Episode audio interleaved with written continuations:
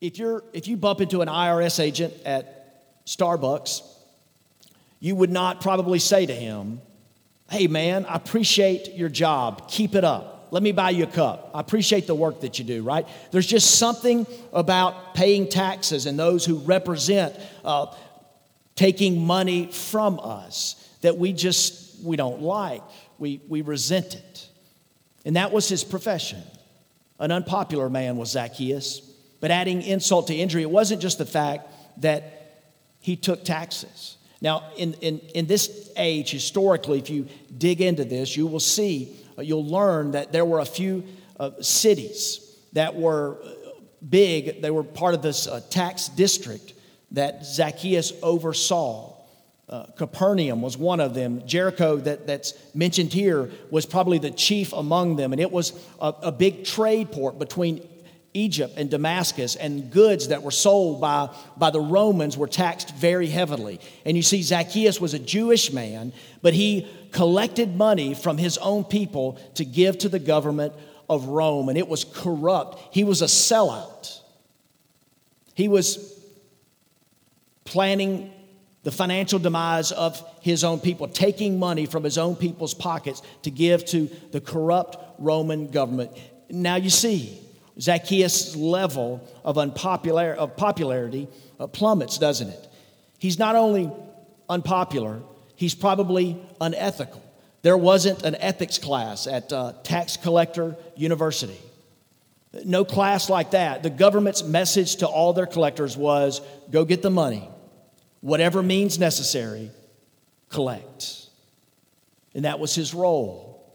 Uh, tax collectors were known by the populace as sinners. It was just synonymous. A tax collector is a sinful person. But this man we see in the story, unpopular, unethical, was also undeterred. It tells us that he wanted to see who Jesus was. He wasn't sure.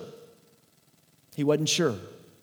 He wanted to get a glimpse of this man. And for obvious reasons, his short stature, Zacchaeus is a guy that obviously wouldn't be drafted by the by the Heat or the Pacers or the Thunder um, or the Spurs, wouldn't be playing in the NBA.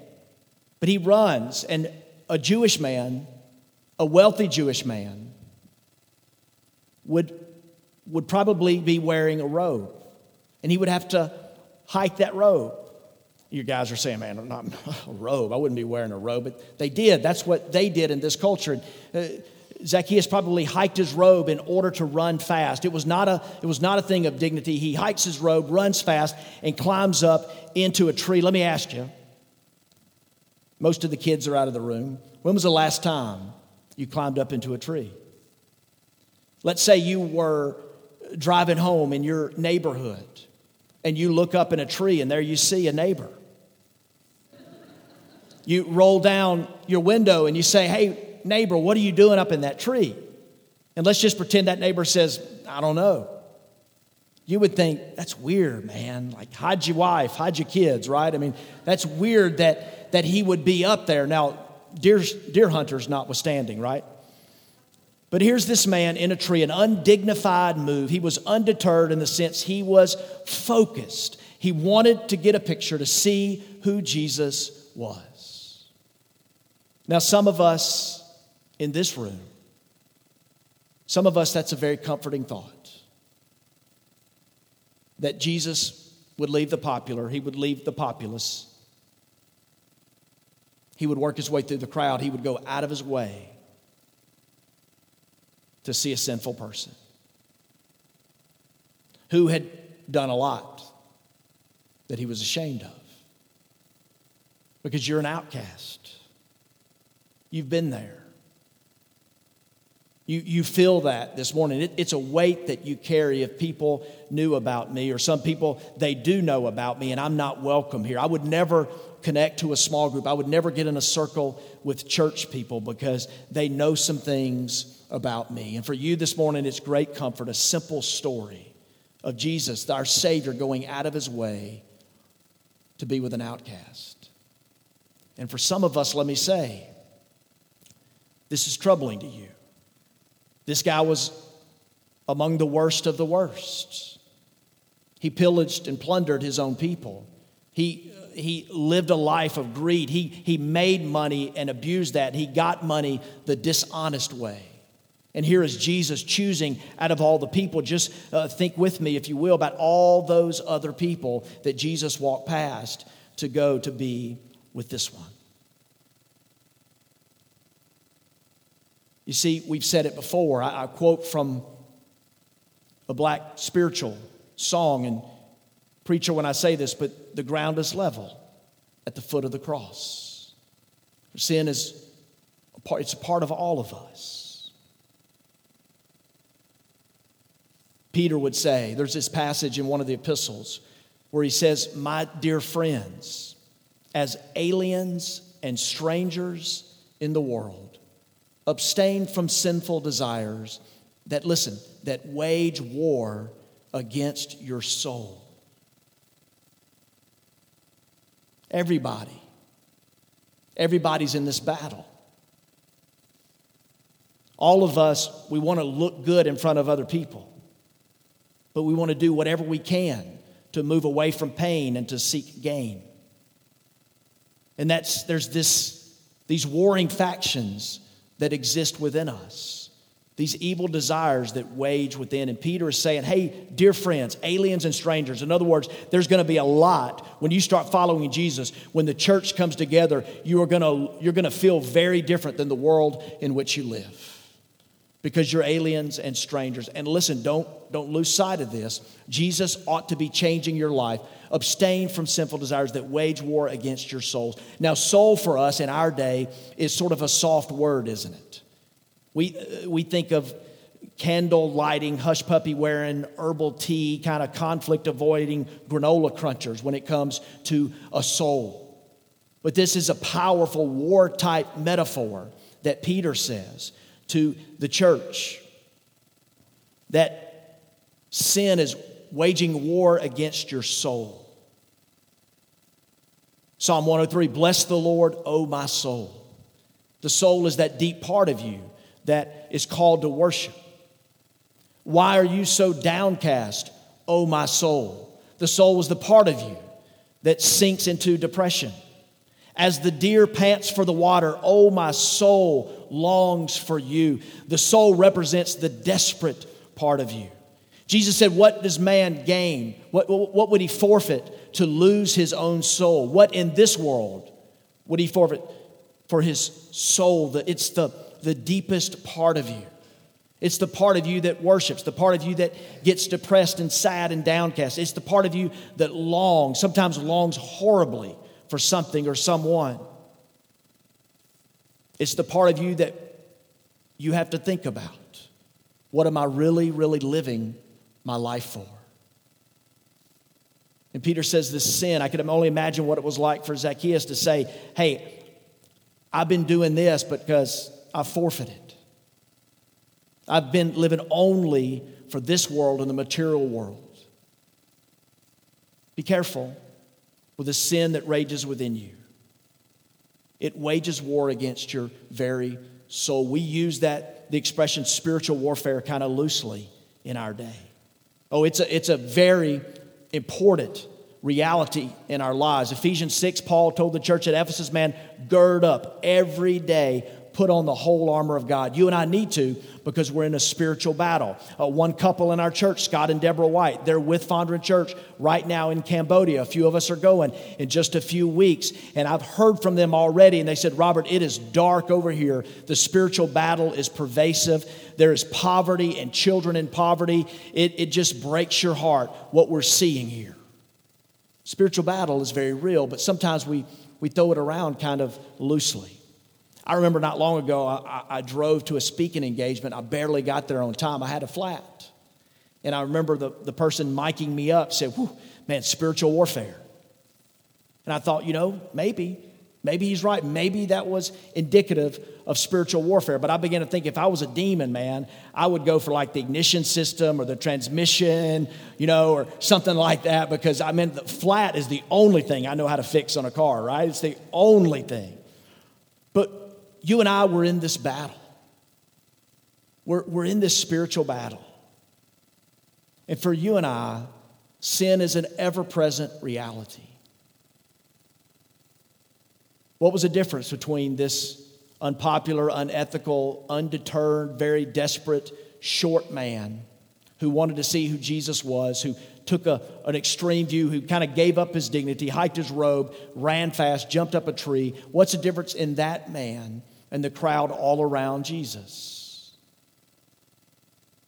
What was Jesus' first message when he appeared? Think about it. If you had to put it in a word, do you know what I'm getting at? Jesus appeared and he said, he said, repent. He said, repent. What, what do we do? What do you do? The preacher, the preacher's got sin.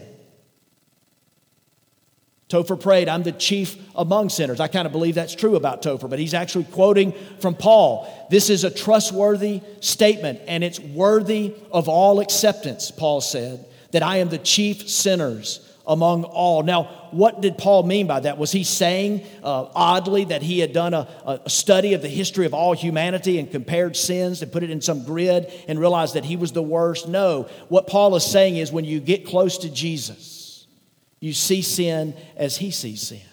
And repentance isn't a worm theology, feeling low and bad about yourself. Repentance is not merely avoiding punishment. Repentance is a desire for intimacy the word repent has been hijacked, it's been given a bad name. If you stroll around some college campuses or some public squares, there's a, a decent chance these days that you'll be uh, virtually attacked by a religious group. With they're, they're loud and they'll have a bullhorn and a cardboard sign, and they'll scream out, "Repent, repent!" And when that happened to me, my freshman year of college, I didn't want to repent. I didn't want what they had. I wanted the opposite of what they had. But repentance is when we, like Zacchaeus, we encounter Jesus. We then change our mind about our life, about, about sin. For Zacchaeus, it was his greed.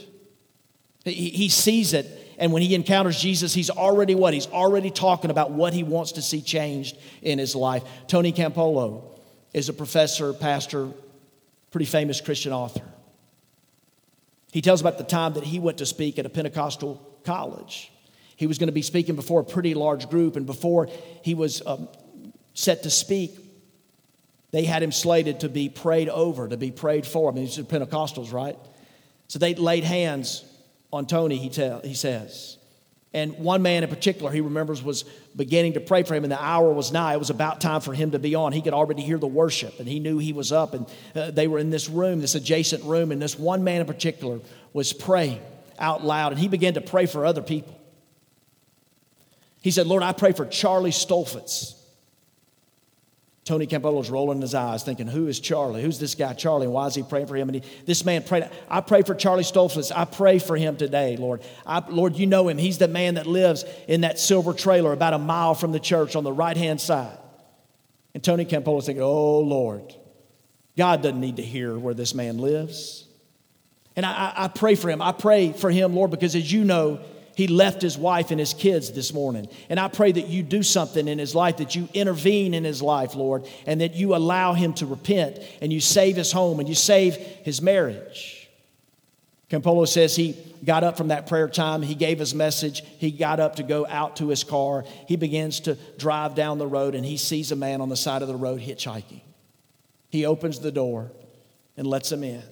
He says, I'm Tony. You know, this is, you know, this, you know where this is going, right? The man says, I'm Charlie. Tells him his last name. About a half a mile down the road, Tony stops and turns around. Charlie says, What are you doing?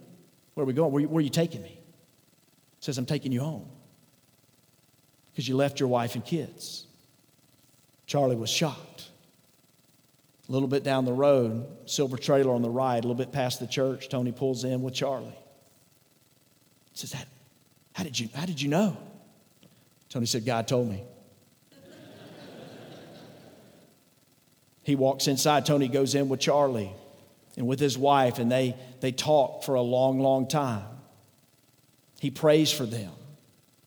He helps get them into marriage counseling that, was, that took many, many months. And to this day, Charlie is married and a father to those kids and a pastor. And you would be too if that happened to you. Repentance is turning around. It's a life, church, listen, it's a life of freedom. In that movie, Christmas Story, a kid is double dog dare to touch his tongue on a frozen flagpole. And he puts it on that icy metal and it just sticks there. He's stuck. And he can break free with an enormous amount of pain. In church, I want us to preach it because it's true. Repentance and turning a life around can involve some pain because the truth sets us free, but at first it can make us miserable. Now, when we think of freedom that Jesus preached about in John 8, the truth will set you free. Zacchaeus found it. Have you? Are you living and walking in truth, or is your life more characterized by deception, even hollow, empty religion? Have you done anything to show that you don't care what other people think, that dignity is not that important? You want to go out of your way to see who Jesus really is, beyond conventional categories, beyond all that you've known or heard about.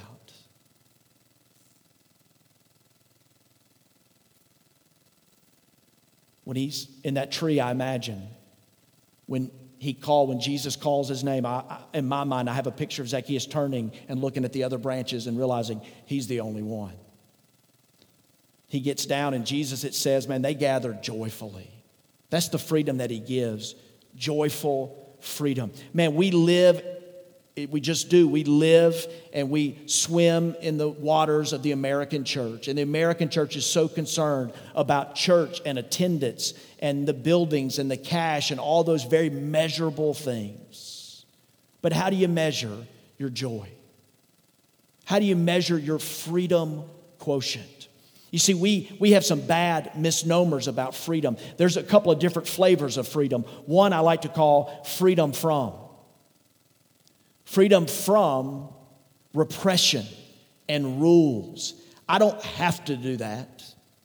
When Susan and I were, uh, well, it was early in our marriage, and we would be uh, reading right before bedtime, and she would uh, turn toward the lamp to turn it off. And there were times when I would, uh, right when she was about to reach for it, I would say, Hey, I command you to turn that lamp on off right now. You must obey me. And of course, her hand was up in there reaching for that lamp, but she would just bring it back, right? And sometimes the lamp would stay on all night. Terrible about her, isn't it? Terrible quality. So stubborn, not, not wanting to be bossed around. You're not the boss of me. There's a freedom from being, uh, being enslaved by somebody. You are not the boss of me. I can do what I want. You, you tell me I shouldn't drink. Well, I, I if I want to drink, I will drink. You're not the boss of me. But before you know it, you drink and you drink, and you're having a drink at three o'clock, and nobody says anything to you. And in no time, that freedom turns into enslavement.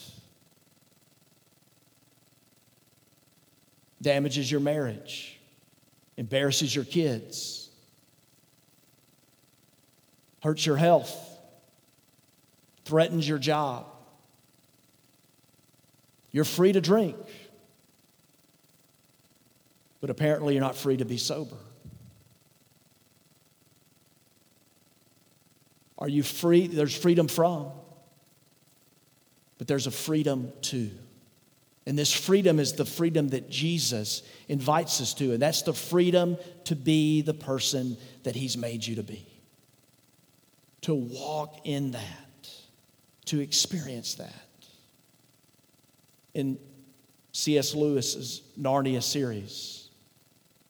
There's a, boy named Eustace who is invited uh, by Aslan, who's the Christ figure. And, and Eustace is, is, a, is a dragon boy. He's a boy who turned into a dragon. And he's got hard, ugly, scaly skin.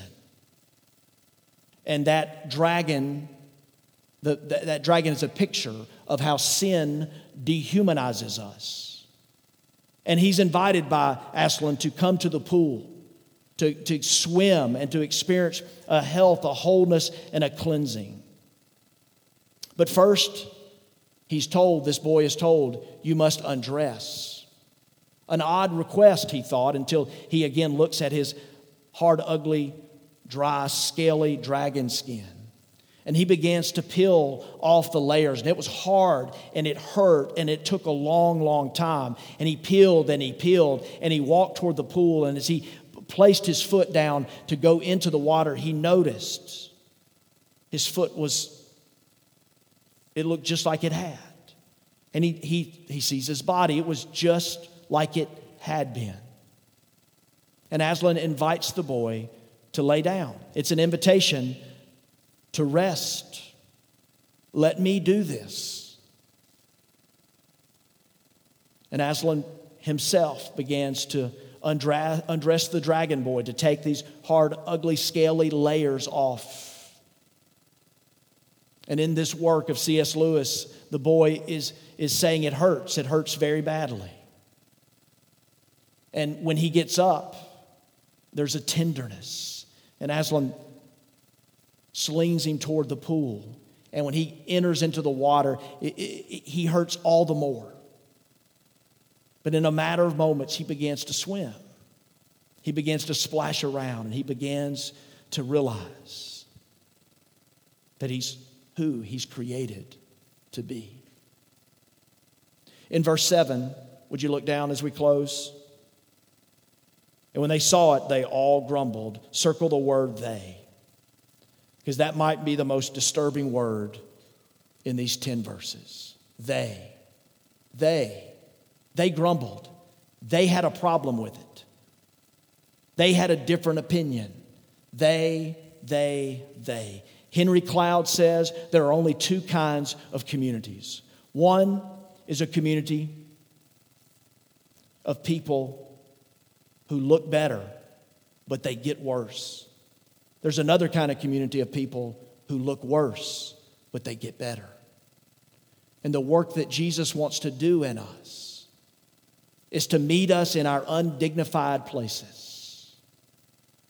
If we're desiring to, to give ourselves to Him and to be that kind of community, a kind of community that together we won't try to do our work, we won't try to do cosmetic changes We'll let Jesus do a deeper work because there's a lot of layers. Have you noticed? There's a lot of layers. Look at the person next to you that you have trouble with sometimes and say, man, there are a lot of layers to your life. There are a lot of layers.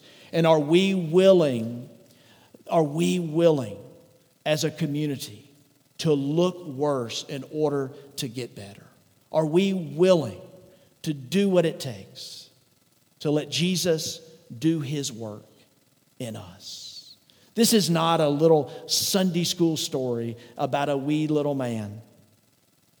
This is a powerful invitation for you and I to see the Savior that we live with, that Savior that we serve, the Savior who wants to take what's hard and ugly and dry and scaly and dragon like, dehumanizing about you, and make you into somebody new. The truth about you is that you don't know the truth about you. Self deception is a pretty powerful thing. If someone, if everybody's singing and someone sings off key, if someone comes up and they violate your physical space, if someone is emotionally clingy and they drain you, if someone is obnoxious, they're a name dropper, if someone is just hard to be around, who is the last person to know? The somebody. That's somebody. Have you noticed that? And there's something about us. It just, it's just easy for us. The truth about you is you don't know the truth about you.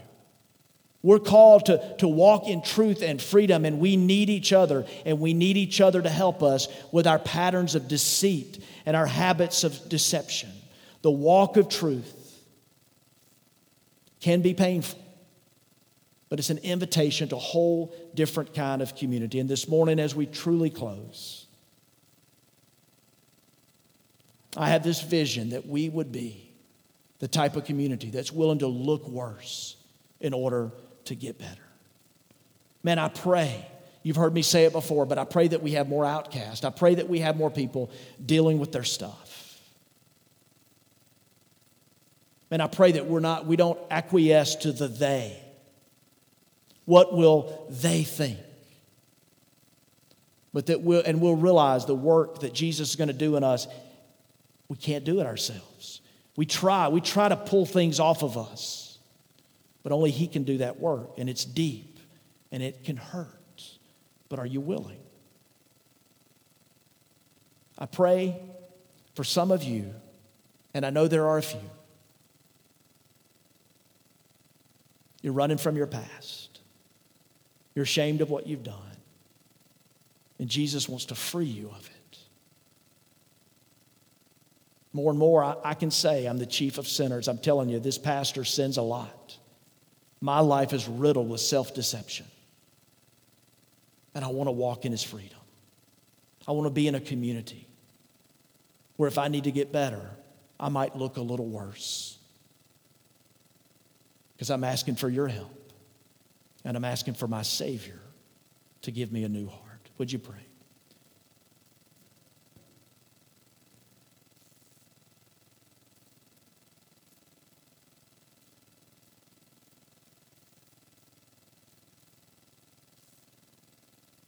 Lord, some of us, uh, for, well, really all of us, we've got a someday scenario. Someday I'm going to do this. Someday I'm going to be prayed for. Someday I'm going to I'm going to be baptized. Someday I'm going to enter into community. Someday I'm going to join this church. Someday I'm going to be serious about growing. Someday I'm going to confess. Someday I'm going to deal with some things that I haven't dealt with before. Lord, would you help us? Would you create that in our midst? Lord, would you create a church where more and more where we, we step out? There's just more people. With every passing week and every passing month, no matter whether we grow or not, there's just more people stepping into community more people wanting to scale back, and more of us, Lord, willing to do some of the undignified things, to be known and to be blessed, to let you get past the scaly things and into the tender heart issues. Lord, I pray against the wiles of the enemy. I pray against that work in our church.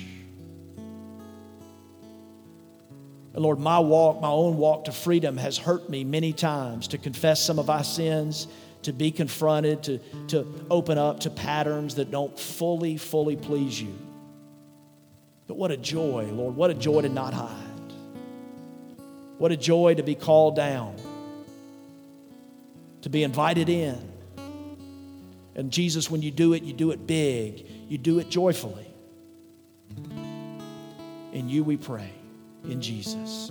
Amen. Church, would you stand? And Susan and Gary and I are going to be down front. And we, we haven't done this in a while with invitation and baby dedication, a lot of things, but we just want to reserve these few moments before we go to be a time of prayer.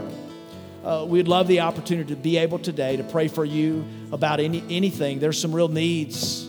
There's some real needs in our congregation. I've, I've seen it this week. We'd love this to be an opportunity as uh, the three of us face you and if there's someone next to you that you could pray for or pray with let's just let's take a moment. At a minimum we'll all sing to the lord. But let's also those who are compelled those who are called let's let this be a time of prayer. For some of you it takes some courage to come down front doesn't it? And what i would say to you today straight from luke 19 don't worry about the they. The they is no good. You be in this moment and you be obedient.